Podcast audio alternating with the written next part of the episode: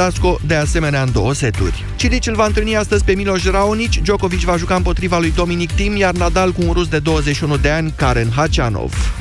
Campioana națională antitră la basket masculin, UBT Cluj nu a profitat de înfrângerea actualului lider CSU Sibiu și a pierdut la Timișoara 79-83. Bănățenii au condus la pauză cu 45-32, însă finalul a fost strâns, era egalitate cu un minut și jumătate înainte de sfârșitul meciului. Adrian Diaz a fost cel mai bun jucător al gazdelor cu 10 puncte și 10 recuperări, dar cei mai buni marcatori au fost clujeni, Mihal Apornic 20 de puncte și Jordan Watson 19. Tot ieri, CSM CSU Oradea a câștigat 98-93 după prelungiri în deplasare deplasare la BCM Pitești, rezultat în urma căruia gruparea argeșană l-a demis pe antrenorul Cristu Șapera.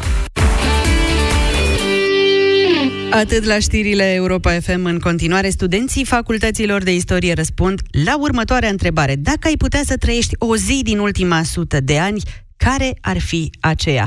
România în direct cu Moise Guran, o ediție specială în direct de la Universitatea București.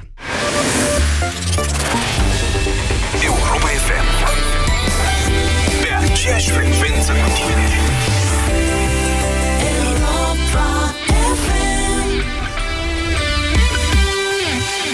Avocatul Diavolului cu Cristian Tudor Popescu și Vlad Petreanu. Cum să fie oprit accesul penalilor în funcție alese? Prin votul alegătorilor, prin decizii ale justiției sau printr-o interdicție expresă trecută în Constituție? Da, chestia asta ar trebui introdusă. Nu este în regulă ca cineva să rămână într-o funcție după o condamnare penală dacă a fost numit în acea funcție. Toți oamenii ăștia care ajung în funcții inculpați și cu diverse probleme legate de justiție ajung prin votul poporului. De aceea legea trebuie să prevaleze asupra votului. Avocatul Diavolului. Vineri de la ora 13 și 15 în direct la Europa FM. Bună ziua, sunt Gina, contabila. Uh, să rămână! M-am uitat pe actele aduse, dar nu văd nicăieri cheltuielile lunare cu mașina aia nouă pe care v-ați luat-o. Păi nu v-am spus, doamnă? Cu cei de la Opel nu plătesc nimic pentru mașina nouă timp de 4 luni. A, serios? Păi atunci... Ieșiți bine pe profit luna asta. Nu rata oferta Opel. Până pe 30 iunie ai zero costuri lunare timp de 4 luni la gama de vehicule comerciale Opel prin Impuls Leasing. Detalii pe opel.ro și la distribuitorii autorizați Opel. Mi, mi, fa, sol, sol, fa, mi, re, do, do, re, mi, mi, re, re. Aprinde entuziasmul ideilor care contează cu Pireus Bank. Refinanțează creditul de nevoi personale și ai o dobândă fixă de doar 8,25% plus asigurare de viață inclusă. Pireus Bank. Adevărata valoare ești tu. La Selgros avem grijă să-ți oferim cele mai bune promoții. De pe 19 până pe 22 aprilie, electrocasnicele Philips pentru îngrijire personală, curățenie și bucătărie și produsele Philips Avent au prețul redus cu până la 30%. Oferta este valabilă în limita stocului disponibil. Selgros, club pentru profesioniști și pasionați de bunătățuri. Crampe musculare? Cârcei care nu-ți dau pace? Încearcă anticârcel în cutia albastră. Grație ingredientelor precum vitamina B6, magneziu, potasiu și vitamina E, anticârcel contribuie la funcționarea normală a sistemului muscular și nervos. Anticârcel este un supliment alimentar. Citiți cu atenție informațiile de pe ambalaj.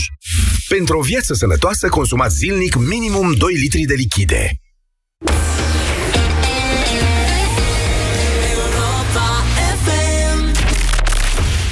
România în direct.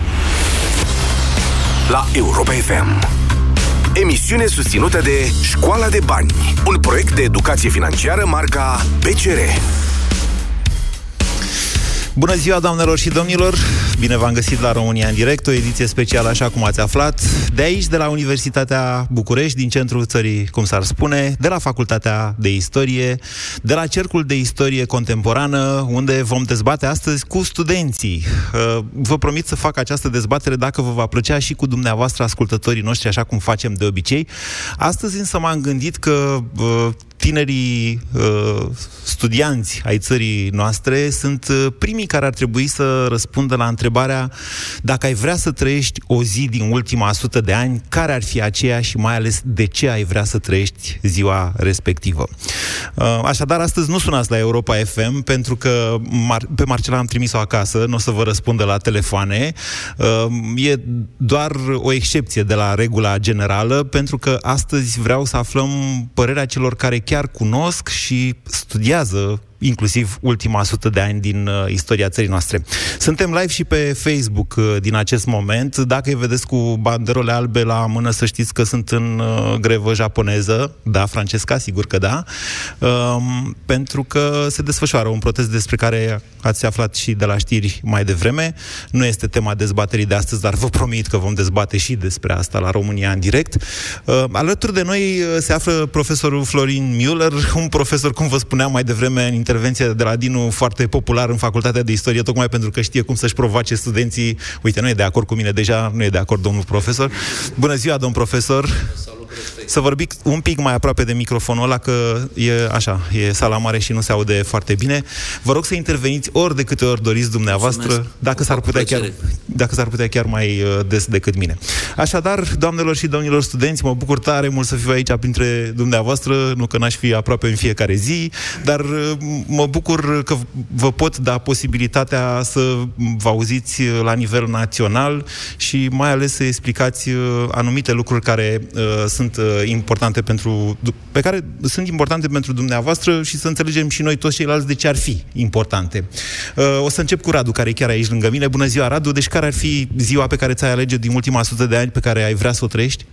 Bună ziua, Moise! Ziua pe care am ales-o eu este o zi mai specială pentru mine. Nu pentru că un eveniment anume s-a întâmplat atunci, cum bănuiesc că o să aleagă colegii care o să urmeze pe mine, dar pentru că în ziua de 25 octombrie 1978, pe care am ales-o mai mult la întâmplare, Așa. din punct de vedere al istoriei pe care o uh, studiem noi, nu s-a întâmplat complet nimic. Ok. Acest nu s-a întâmplat nimic. A fost un subiect pe care chiar l-am discutat noi la Cercul de Istorie Contemporană, mai mult ca o glumă. Deci ai vrea să trăiești ziua de 25 octombrie 1978, unde mai exact? În București? În București. În București, ești bucureștean. Sunt bucureștean. Sunt... Și ce ai face în ziua respectivă? Ok, uite, te-ai teleportat pe 25 octombrie 1978. Pe unde te-ai duce? Vezi că centrul vechi n-arăta la fel. Dacă... Da. Probabil mai existau câteva baruri. Știi cum mai existau câteva baruri. Dar pur și simplu mi se pare interesant conceptul de a nu se întâmpla nimic în viața unui om într-o zi sau în viața unei întregi națiuni în acea zi de... Mi se pare dubios că noi ca istorici Așa. și de la istoria contemporană putem să acceptăm faptul că nu se întâmplă nimic într-o anume zi. Cred că domnul profesor Müller ar vrea deja să te contrazică. Da, s-au întâmplat două lucruri foarte interesante pe 25 octombrie, desigur nu în acel an. Așa. În acel an nu putea să se întâmple decât un moment foarte interesant, și anume uh, nașterea mai tânărului nostru coleg. Uh, orice om în comunist vrea să trăiască o viață fără istorie, dar în 25 octombrie s-au întâmplat două lucruri foarte importante în istoria României.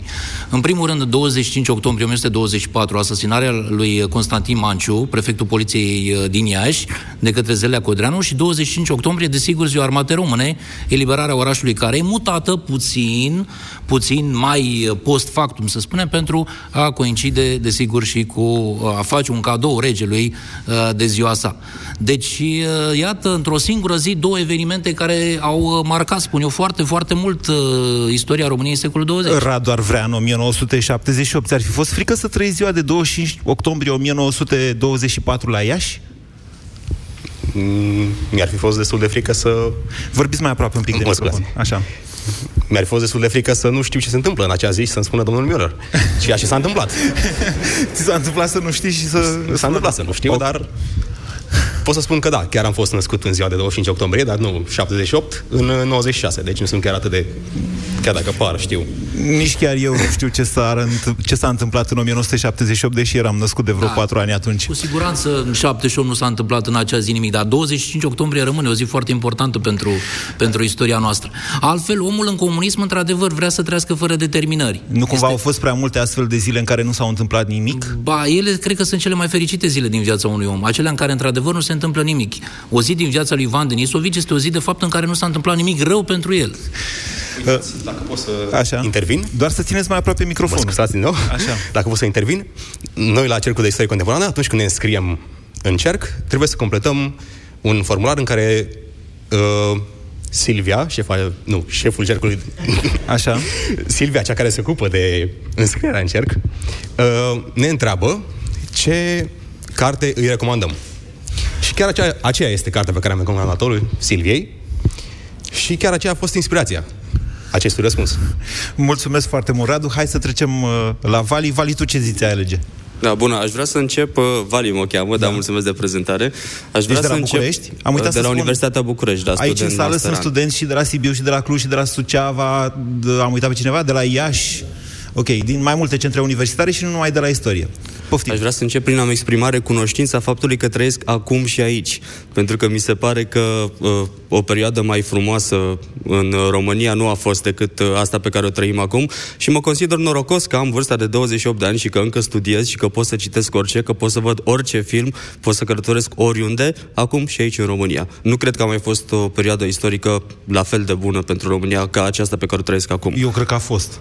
Domn profesor? Uh, și eu cred că zilele noastre, într-adevăr, sunt uh, cele mai fericite dacă luăm, uh, să spunem așa, dacă ținem cont de absența unor uh, provocări uh, interne și externe comparabile cu ce a fost în trecut. Da, într-adevăr, perioada actuală, cea de după 2007 mai ales, este o perioadă de creștere, de accelerare, să spunem, a istoriei într-un sens pozitiv pentru, pentru România. Mă sperii, ca jurnalist, vă spun că mie mi se pare că trăiesc o perioadă atât de Eu- interesantă în care se întâmplă atât de multe lucruri. Nu sunt comparabile, să spunem, cu 1946, cu 1937, cu 1938 sau cu 1950 sau 1952 sau 54. Perioada de frământări Deci, și aceasta într-adevăr, pe care o trăim. uh, tot acest malaxor politic uh, este natural democrației. Nu, nu înțeleg de, tre- de ce trebuie să utilizăm, de exemplu, termenul de criză. Criză înseamnă, de fapt, creștere în traducere. Înseamnă o stare naturală a politicului. Ok, iată un punct de vedere interesant. Mă refeream strict, uh, bine, nu neapărat strict, dar mă referam la, la libertățile individuale, la libertățile cetățenești pe care le avem acum și de care putem să profităm mai bine ca oricând altcândva. Dar dacă ar fi să răspund la provocare... Așa? Uh, Deja m-ați provocat dumneavoastră pe mine de, nu știu, poftiți. Uh, aș vrea să trăiesc ziua de 22 decembrie 89 din Piața Revoluției. Mă rog, atunci nu știu cum îi spunea. Îi spunea Piața Palatului, dacă nu mă înșel. Piața Palatului. Piața Revoluției fiind, care Piața e de la din Parlament. fața Comitetului Central al Partidului da. Comunist. Ok, Piața Palatului. Ziua în care Ceaușescu, mă rog, a fugit cu acel elicopter... 22 decembrie. 22. 22. N-am spus 22 decembrie? 22 decembrie, da. 22 decembrie, da. Uh, Aș vrea să trăiesc momentul acela de exaltare a mulțimii. Adică nu cred că a fost uh, vreodată o exaltare la fel ca atunci din părerea mea de necunoscător, după aproape jumătate de secol de comunism, să știe toată lumea din piața de acolo că gata, s-a terminat cu toată povestea. Ce vârstă aveți dumneavoastră, Vali? M-am născut fix în 90. Ok, foarte interesant. A fost exaltare, domn profesor, atunci sau Uh, N-am tensiune? Prins, n-am prins exaltarea din piața Palatului, dar mi-amintesc că exaltarea destul de autentică cu care zburau lozincile pe care scria PCR în, într-un oraș mult mai mic de provincie, la Piatra Neamț, și într-adevăr lumea era foarte, foarte prinsă de eveniment. Dar uh, degeaba făceam facultatea de 2 ani și jumătate pentru că n-am putut să cred că sistemul comunist se va prăbuși. Și am crezut că e vorba de un cu totul alt eveniment și până când a trebuit, mi-au trebuit câteva secunde să-mi dau seama că într-adevăr Ceaușescu nu mai e pe, pe scena vieții politice, că regimul comunist a căzut. O să vă deci fac nu o- am avut o intuiție a evenimentelor cu, toate, cu toți anii mei de studiu la facultate. Ok, eu aveam 16 ani, atunci vă fac o mărturisire. Nu știu dacă e relevant pentru foarte mulți, eu nu am fost acolo, aveam 16 ani și eram la țară, într-un sat din Mehedinți, în vacanța de iarnă. Ce vă spun, da, vă spun că nu am început să plâng, dar n-aș putea să spun de ce. Momentul, tensiunea respectivă a fost pur și simplu copleșitoare pentru mine atunci un puș de 16 ani. Nu știu dacă exaltare este cuvântul. Probabil că a fost și o explozie de bucurie acolo. Au fost lacrimi de tristețe? Uh, Foarte interesant răspunsul dumneavoastră. Vă mulțumesc, Vali. Aș vrea să vă atrag atenția că la partea cu libertățile pe care le avem acum, acelea, uh, din punctul meu de vedere, ca trăitor al acestor vremuri și al altora, uh, de acum 20 de ani, că tot am pomenit de anii 90, uh, din punctul meu de vedere, libertățile mm, e foarte important să ți le iei singur. Dacă ți le dă cineva, alea nu sunt libertăți, iar ele nu sunt nu cred că sunt un dat. Uh, cred că trebuie tot timpul apărate. Asta am încercat să Cred vă că spun. sunt și un contract între politicieni, societatea civilă și jurnaliști. Pentru că jurnaliștii nu își pot căpăta libertățile fără acordul politicului. Și aici este o chestiune foarte, foarte interesantă. Apropo de, de libertatea contrazic. presei, uh, Ferm. primele cozi care m-au interesat din România au fost cozile la uh, ziarele încă comuniste care urmau să apară înainte de 22 decembrie. Au început să apară în București cozi la ziare. Și, într-adevăr, era foarte stupefiant cum să existe cozi la scânteia. Dar oamenii așteptau să vadă ce scrie scânteia despre evenimentele de la Timișoara. Inclusiv. Atunci am avut o oarecare intuiție că ceva este în regulă, dar n-am putut să cred că Nicolae Ceaușescu facă de atât de repede. Ionuț, bună ziua! Bună ziua! Prima observație că e o întrebare la care un istoric nu se simte natural să răspundă, pentru că suntem antrenați sau pregătiți să gândim în durată lungă. În același timp, istoricilor le plac punctele de ruptură. Și ne punctele, plac... punctele de inflexiune la de... ele, în care se întoarce se, soarta istoriei, se da? întoarce istoria sau... și ne plac foarte mult episoadele foarte contestate. Din fericire, istoria României are multe episoade foarte contestate și așa că Din am fericire de... pentru istorici. Din fericire pentru asta. istorici uh, și în același timp mi-e foarte greu să aleg, dar aș alege, cred, 23 august 44 și cumva în legătură cu ce au ales colegii mei. Uh, dar aș încerca, dacă am toată ziua la dispoziție, 24 de ore, să fac două lucruri.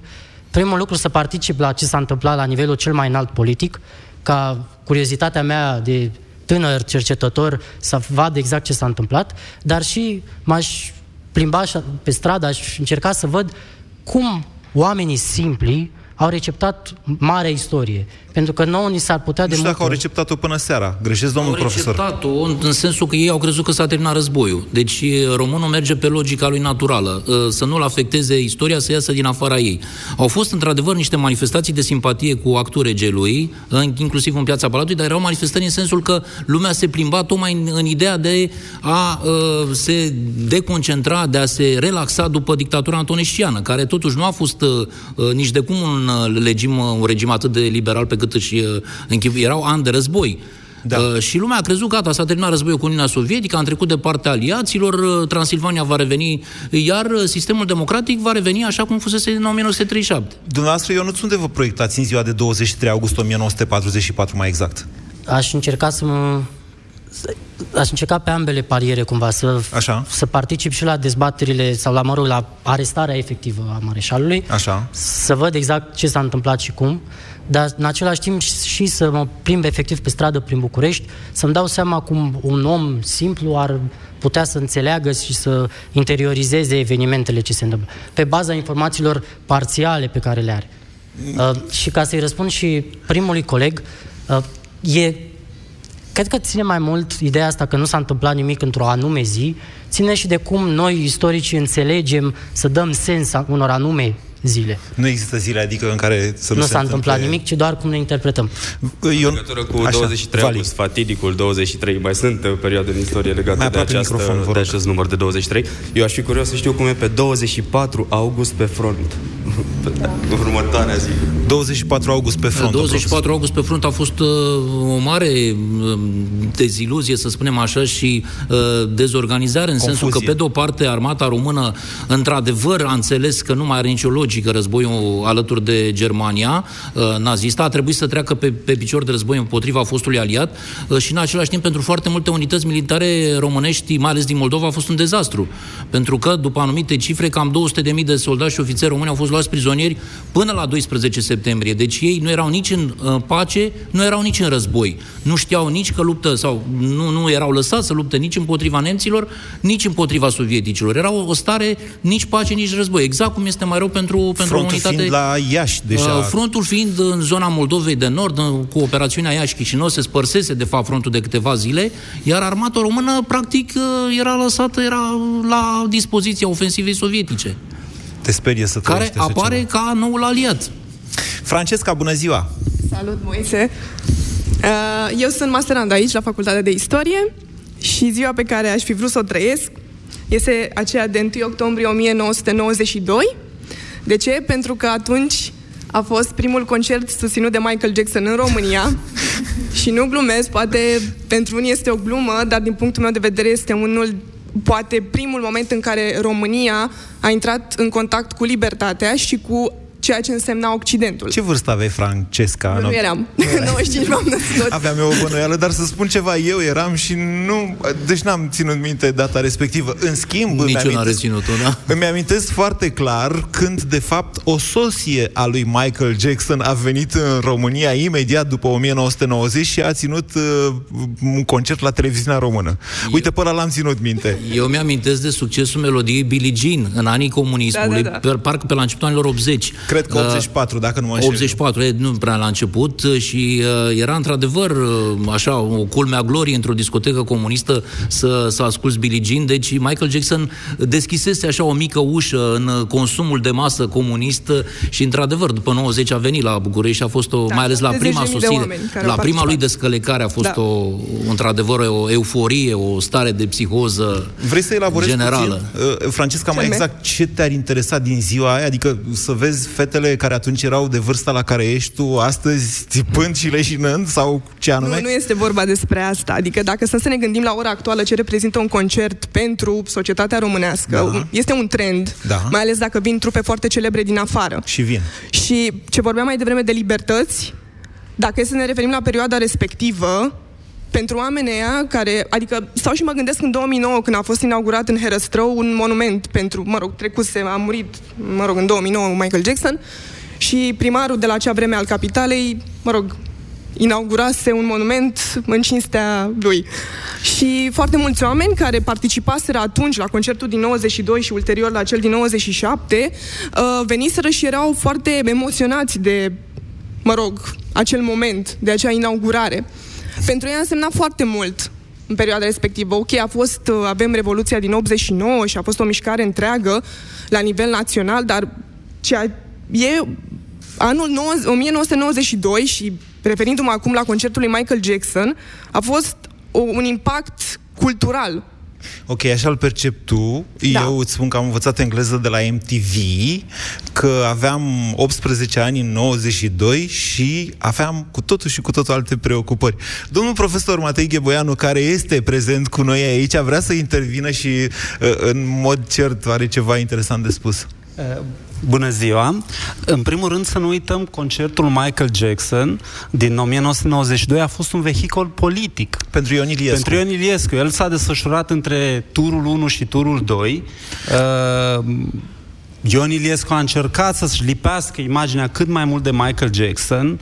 Uh, nu uitați că Michael Jackson trebuia să filmeze și a și filmat câteva scene pentru un videoclip le veți găsi pe internet în care câteva sute de polițiști români mărșăluiau așa cum uh, strigau regizorul lui Michael Jackson, tocmai ca să îi să facă totul pe plac. Uh, unii dintre jurnaliștii de atunci de opoziție și aduceau aminte faptul că um, Emil Constantinescu, contracandidatul lui Ion Iliescu la vremea respectivă, nici nu avea bilet la concert și cei de la evenimentul zilei, care erau lansați de câteva luni și aveau un succes foarte mare, i-au oferit un loc în loja lor.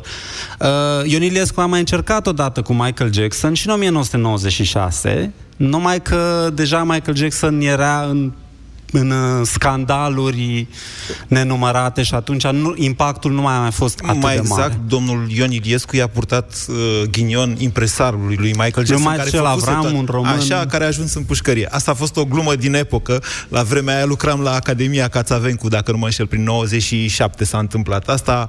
De acolo și vorba ghinion Iliescu. Dar am sentimentul că vrei să-i răspunzi domnului Gheboianu. Da, nu, sunt perfect de acord că a fost o mișcare politică din moment ce uh, în perioada în care Michael Jackson s-a aflat la București, au făcut vizita aceea la Centrul pentru Copii Sfânta Ecaterina, dacă nu mă înșel. Nu, dar pe Și a noi ne-a fost- enervat. Noi, tinerii de atunci, am fost nervoși de ceea ce s-a întâmplat. Nu eram altfel decât voi, asta încerc să spun, Francesca, ne enervam din orice. ok. Trebuie să vă gândiți că atunci vedete de nivelul Michael Jackson nu veneau în concerte în centrul și restul Europei. A fost un efort inclusiv financiar foarte mare, cel mai probabil susținut de către statul român, nu cum ne gândim astăzi că din uh, vânzarea biletelor, publicitate... Leul nu era și convertibil așa la mai vremea departe. respectivă. Adică și norocul lui Ilion Iliescu a românilor era faptul că Marcel Avram era român, impresarul lui și era un moment bun. Ce noroc. Bun. S-a schimbat foarte mult gustul muzical în afară de jocul acesta politic, cât o fi câștigat Ion Iliescu, într-adevăr, cred că a câștigat ceva, nu foarte multe voturi, dar cred că a câștigat. S-a schimbat foarte mult paradigma muzicală, asta e un lucru foarte important. S-a da. trecut de la un stil uh, foarte soft, așa, lent, o melodie dulceagă pe gustul de foarte multe ori al Elenei Ceaușescu, uh, la unul mult mai, uh, să spunem, uh, mai tensionat, mai apropiat de problemele socialului. Intră pe, pe piața muzicală românească repul, să nu uităm, tot hip-hopul, tot felul de curente așa în undergroundul de stânga, care totuși au format, să spunem așa, un spirit de revoltă al epocii. Mulțumim domnului Miller pentru aceste precizări cu care eu de la Severin nu sunt de acord, căci așa Nici cum vă o spuneam, problemă. pe canalele sârbești prindeam breakdance-ul din 86 deja, iar în 90 uh, deja a fost o explozie rock, cel puțin în, uh, în generația mea. Cred că nu știu, din punctul meu de vedere, rock nu este atât de anti, pentru că uh, sistemul comunist, uh, dacă ne uităm cu atenție, totuși a permis o nișă a concertelor rock. În Costinești, pe unde se mai putea, dar a permis așa o, o zonă de defulare. Eu cred că aceste curente underground venite din zona americană sunt chiar mai interesante. Uite ce Dar ne-a polemizăm pe chestiunea Ce asta. ne-a provocat pe noi Francesca și prietenul ei Michael Jackson. Bună ziua, Diana! Uh, Bună ziua, sunt studentă la Facultatea de Istorie aici din București, uh, în anul întâi la licență, sunt bobocel. Așa. Așa, dacă Nimeni nu-i aș, perfect, uh, dacă aș vrea să retrăiesc uh, o zi din ultimii 100 de ani, ar fi ziua de 20 iulie 1927, când a avut loc uh, prima încoronare a regelui Mihai I al României. Ok. Atunci uh, nu o s-a coronare realizat... cu un rege minor, da? Trebuie să Da. precizăm asta. Regele n-a știut ce îi se întâmplă. Mi-aș, uh, mi-aș dori să văd uh, reacția oamenilor, dar uh, și reacția casei regale de atunci. Și, sincer, uh, cel mai mult mi-aș dori să fac o fotografie, pentru că știu că nu a fost realizată nicio poză în acel moment. Ce spuneți, domn profesor? Da, este un eveniment uh, interesant. Să nu uităm totuși că era legat de unul uh, trist. Uh, Murise regele Ferdinand, care intrase foarte puternic în conștiința uh, națională. Eu cred că uh, personalitatea regelui Ferdinand trebuie reevaluată și chiar uh, sunt foarte multe acte politice ale sale peste nivelul lui Carol I. Dar uh, vis-a-vis de uh, Mihai, într-adevăr, uh, a avut o copilărie tensionată, o copilărie a unui uh, uh, copil care practic nu și-a trăit acea copilărie, lucrul ăsta trebuie spus. Uh, el n-a făcut uh, prostiile și n-a avut libertățile pe care le face orice copil de pe orice meridian.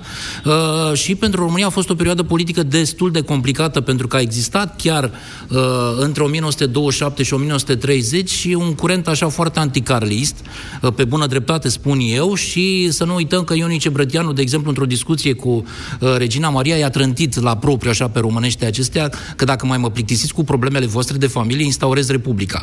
Deci nu era o vorbă aruncată la întâmplare, era o, uh, să spunem așa, un, un stil foarte direct, foarte uh, muntenesc uh, uh, al lui Ionice Brătianu, care întrezărea, să spunem, uh, alte epoci. Iar Carol al II-lea, să nu uităm că a spus la un moment dat, uh, eu sunt convins că se va instaura Republica peste 10 ani, a zis bine aproape, uh, și ca atare pot să fac ce vreau până atunci. Este momentul, deci la momentul respectiv încă reverberau ecourile renunțării lui Carol al II-lea la coroană și al plecării lui uh, cu... Uh, Da, actul de la 4 ianuarie 1926, Carol, uh, mă rog, plus principele controversele Carol... legate uh, de testamentul regelui Ferdinand. Îl găsiți, apropo, pe site-ul Universității București, inclusiv codiciliul, celebrul Sigur, codiciliu. principele nu și-a înțeles obligațiile și eu cred că el a spus adevărul. El a intuit instaurarea Republicii. Ceea ce s-a întâmplat la noi, ceea ce s-a întâmplat în Italia, evenimentele se leagă, nu sunt atât de Ar fi fost o poză tristă, poza ta, Diana. incoerente. Eu așa înțeleg. Este posibil. Mă gândesc la faptul că el avea o vârstă foarte fragedă, vârstă la care copiii de obicei uh, merg la grădiniță în zilele noastre sau în care se joacă, iar uh, pe umerii lui uh, a picat efectiv o greutate. Nu chiar de la vârsta aia.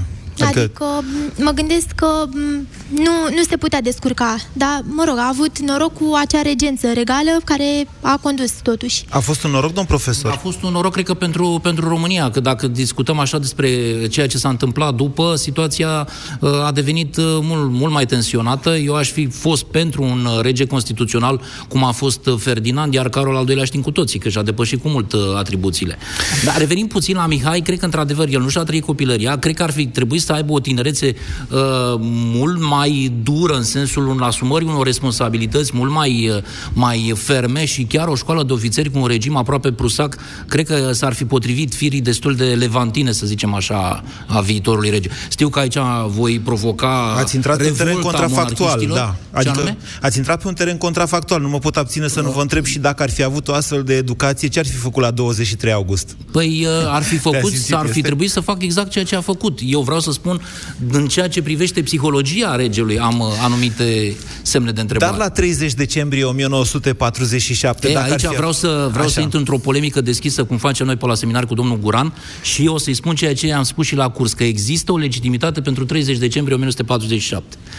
O legitimitate juridică. Uh, nu neapărat juridic, o legitimitate istorică. Ok, vă rog să elaborați. În continuare să Vă rog, discutăm da, pe, nu, nu, pe nu se chestiunea poate asta? altfel, prelungim Eu mă gândeam emisiunea, că dați nu. uh, cuvântul uh, următoarei... Uh, Cătălina urmează, ea o să vorbească Domnișoare. imediat. Dar n-aș vrea să lăsăm ascultătorii așa. Deci să, Mm. gândiți-vă că ne ascultă și oameni care nu știu dezbaterile noastre curente, domn profesor. Și Cu vă... siguranță. Hai de să ce spun explicăm că așa, există pe o 30... legitimitate a lui 30 decembrie 1947?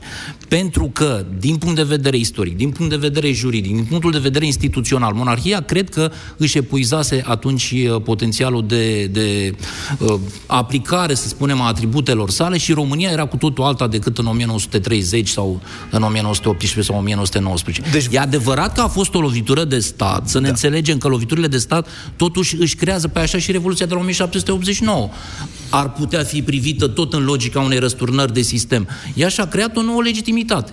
Da, regimul comunist a creat o nouă legitimitate prin asumarea acestei uh, forme de guvernământ care este Republica. Păi, dar cum vă explicați că din tot regimul comunist uh, solidaritatea românilor a, fost, a rămas foarte mare față de instituția Republicii? Înseamnă că a existat o legitimitate atunci pentru așa ceva. Sau poate generațiile următoare care s-au născut într-o republică n-au mai înțeles valorile monarhiei. Eu am încredere foarte mare în generațiile care s-au născut după 30 decembrie 1947 și cred că ele au înțeles că lumea se schimbase și că este nevoie de o f- tot mai mică putere care trebuie să fie acordată uh, și conducătorului statului. Dar să ne uităm puțin la funcția de președinte. Nu, da? nu, doar un moment, aș vrea, aș vrea să vă atrag atenția asupra Să nu uh, monopolizez, recentului, corect. recent, nu, asupra recentului eveniment, moartea regelui Mihai, și să vă lansez o întrebare pentru o viitoare dezbatere a noastră. Da. În ce măsură credeți că românii au înțeles ce a însemnat monarhia acum, la sfârșitul anului trecut, mai degrabă decât în 1990? România au înțeles în felul următor. România au un gust foarte mare pentru spectacol și pentru ceremonial. Asta este o caracteristică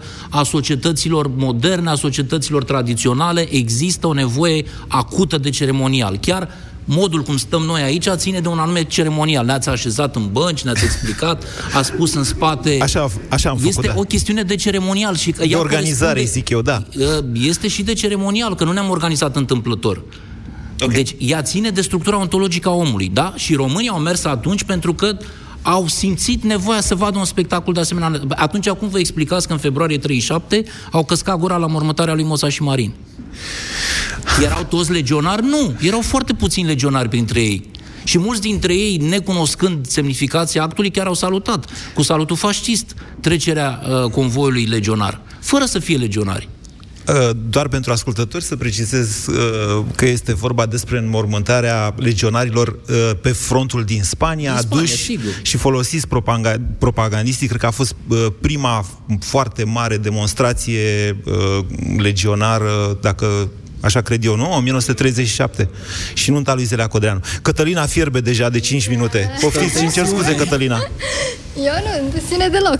Să vorbiți tare și aproape de microfon. Da. Um, m-am gândit foarte mult la data pe care să o aleg, fiindcă, într-adevăr, ultimii 100 de ani sunt uh, extrem de interesanți, uh, iar pasiunea aceasta pentru istoria contemporană a României a început anul trecut, când am fost studentă la uh, istorie în Olanda și am început să studiez cât mai multe despre uh, ceea ce s-a întâmplat. Uh, astfel că ieri am urmărit uh, un scurt uh, video de la încoronarea regelui Ferdinand și a reginei Maria. Um, în momentul în care am văzut acel video am știut că Da. Vă referiți la încoronarea de la Alba Iulia? Da, în coronarea de la Alba Iulia. De- Deci de după Marea Unire. Da, um, și mi-a plăcut foarte mult ce am văzut. Am văzut fericirea pe fața oamenilor. Uh, din câte am citit, au participat și foarte multe personalități, uh, Ionel Brătianu, de exemplu. Și foarte multe n-au participat, Iuliu Maniu, de exemplu. Da, adevărat. În plus, uh, eu o apreciez foarte mult pe Regina Maria, astfel că mi-ar fi plăcut să fiu în acel moment acolo pentru a vedea și pentru a vorbi cu oamenii, să-i întreb uh, dacă se simt mândri că sunt români, uh, dacă... Și că regina lor e englezoaică. Uh, Deja, deja mi se pare că domnul profesor uh, Müller se simte... Eu, eu sunt... uh, Vi, vi-l subminează pe regele Ferdinand în felul ăsta, sunt un Cătălina. acord de plin cu, cu domnia regelui Ferdinand. Uh, o ultimă, să spunem așa, umbră de monarhism ar fi solidaritatea mea cu, cu această domnie, mai mult chiar decât cu cea a lui Carol I. Într-adevăr a fost un entuziasm. Eu m-aș gândi la, și la faptul că totuși era și o revanșă pentru anul 1916. Deci monarhia și Partidul Național Liberal și-a luat prin uh, ceremonia de la Alba Iulia o revanșă pentru uh, umilința din 1916. Deci dacă vrem să înțelegem într-adevăr în context ce a fost la Alba Iulia în octombrie 1922, trebuie să ne raportăm la Vă referiți umilința la din 1916 Înfrângerea României și la înfrângerea cucerirea României Bucureștiului. și la retragerea armatei române până pe frontiera Siretului, până pe râul Siret, da, și uh, trebuia să existe așa o, o recompensă, inclusiv pentru armata română, inclusiv cu intrarea în Budapesta am anumite semne de întrebare, dar nu vreau să mă lansez în teorii. Adică trebuia o victorie, într-adevăr, asupra unui dușman istoric care să ducă armata română până, până, în, uh, până în interiorul Budapestei. Și, mă rog, chiar și dincolo de ea. Cătălina s-a referit în mod specific la Regina Maria. S-a referit la Regina Maria foarte bine, pentru că ea, a, a, Regina Românilor, a, s-a bucurat de o, de o simpatie, de o solidaritate foarte mare. Ea a mers pe front. Mai mare decât a regelui Ferdinand. Ba, ba, chiar cu siguranță mai mare. El nici nu era o personalitate foarte carismatică, dar Regina, într-adevăr, era și avea voința chiar de a conduce, ceea ce, mă rog, din punctul meu de vedere mai democratic nu e chiar foarte în regulă, dar uh, s-a implicat, uh, a mers la, la căpătâii celor bolnavi, uh, a făcut chiar la propriu o muncă de propagandă pentru România, lucrurile acestea nu pot fi uitate. Dar a avut și dorința de a conduce. Ok. Ce-ar fi văzut Cătălina pe, uh, la, la încoronarea de la Alba Iulia? Uh, ar fi văzut uh, o organizare uh, a unei uh, încoronări sub egida liberalilor. Liberalii au vrut să-și uh, anexeze și sub această formă uh, instituția monarhie, adică să nu miște în front în fața uh, lui Ionice Brătianu și a partidului. Ar fi văzut în într-adevăr- condiții de fricțiune cu Partidul Național din Uh, uh, da, pentru dintre- că al național, lui Iuliu țără, Maniu, da. naționalii și țărăniștii n-au participat, ei fiind uh, ostili liberalilor și ostil mai târziu Constituției din uh, 23.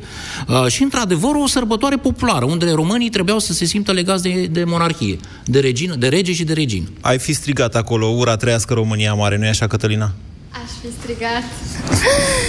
da, într-adevăr. Cum a auzit Blaga dintr-o, din, la 1 decembrie 1918 dintr-o curte, trăiască România dodoloață. Dodolață. Exact. Bine, mulțumesc, uh, Cătălina. Hai să-i dăm microfonul. Andrei, nu vrei să vorbești și tu cu noi? Da. Ok. Uh, sunt doctorand al Facultății de Istorie. Spre deosebire de evenimentele alese până acum, eu m-aș axa asupra unui eveniment uh, mai puțin cunoscut și anume mi-ar plăcea să trăiesc în primăvara anului 1944, la Paris mai exact. De ce? Atunci acolo a avut loc o întâlnire între Mircea Vulcănescu și Emil Cioran uh, și spre deosebire de evenimentele alese până acum, uh, acest eveniment uh, nu a cauzat consecințe pe termen lung, ci putem să spunem că uh, prin discuția lor uh, au sintetizat ceea ce a fost proiectul tinerei generații interbelice.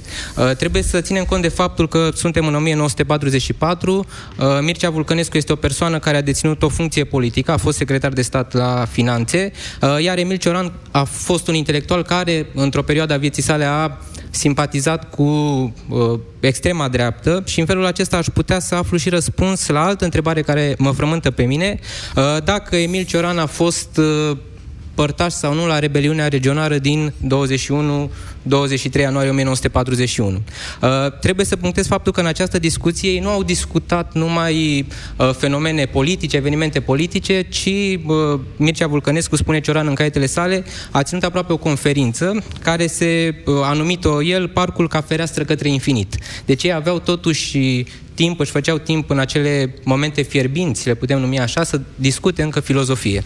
Și ar mai puncta doar faptul că cei doi nu aveau o viziune asemănătoare asupra destinului României. Emil Cioran scrisese Schimbarea la fața României în 1936, iar ca răspuns la această lucrare, uh, Mircea Vulcănescu redactează special lucrare răspuns la Schimbarea la față, dimensiunea românească a existenței, în 1944. Care e relevanța participării lui Cioran la rebeliune? Din punctul nostru de vedere? Din punctul meu de vedere, nu este atât de important de fapt, să reformulez. Este important în ce sens a participat la re, uh, rebeliune. S-a discutat în această emisiune despre exaltarea mulțimii. Dacă participarea lui ar fi fost o consecință a acestei exaltări sau dacă a făcut-o din convingere. Căutați scuze? Nu caut scuze, caut răspunsuri. Uh, și din acest motiv încă nu, sunt uh, diferite variante. În dosarele securității am identificat un document care spune că Cioran ar fi participat, pe de altă parte, uh, în afară de acest document nu există surse care să susțină acest fapt. Repet, ceea ce mă interesează pe mine, dacă a fost vorba despre exaltare, despre o participare uh, alături de mulțime sau dacă a fost vorba despre convingere. Domnul Mioller e cel mai bun în fascism, așa că da, sunteți pe mâna cui trebuie. următor. Nu vom ști niciodată cu siguranță dacă el a participat pe baricadele Revoluției. Asta rebeliunii. Este, dacă a fost uh, revoluții legionare ale Așa, rebeliunii. să precizăm că știți, de dată recentă prin revoluție înțelegem altceva. Da, da, da, da, da. Pe baricadele rebeliunii legionare sau a revoluției din punctul lor de vedere sau a loviturii de stat din punctul de vedere al lui Antonescu. Dar este chiar mult mai important dacă Cioran a participat sufletește la acea rebeliune. Dacă s-a simțit solidar cu mișcarea legionară atunci în ianuarie, în ianuarie 1941. Avea cum să se simtă altfel? Uh, cred că era totuși chiar într-un punct de criză, de, de trecere către un alt uh, uh, orizont psihologic, politic și istoric, chiar în punct din ceea ce privește biografia lui. Da, el ținuse o conferință la radio, profilul uh, uh interior al capitanului, dar cred că prin, uh, prin uh, uh, îndepărtarea lui de, de uh, mișcarea legionară deja uh, se face trecerea către, către, o altă, către un alt orizont existențial.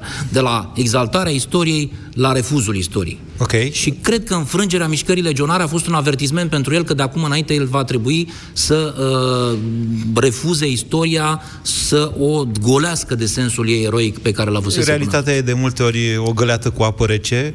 Realitatea este că vom face o pauză de două minute de publicitate, după care vom mai dezbate încă o jumătate de oră. Mie îmi place la nebunie ceea ce facem aici. Cred că v-ați încălzit și dumneavoastră. Cred că și ascultătorilor le place.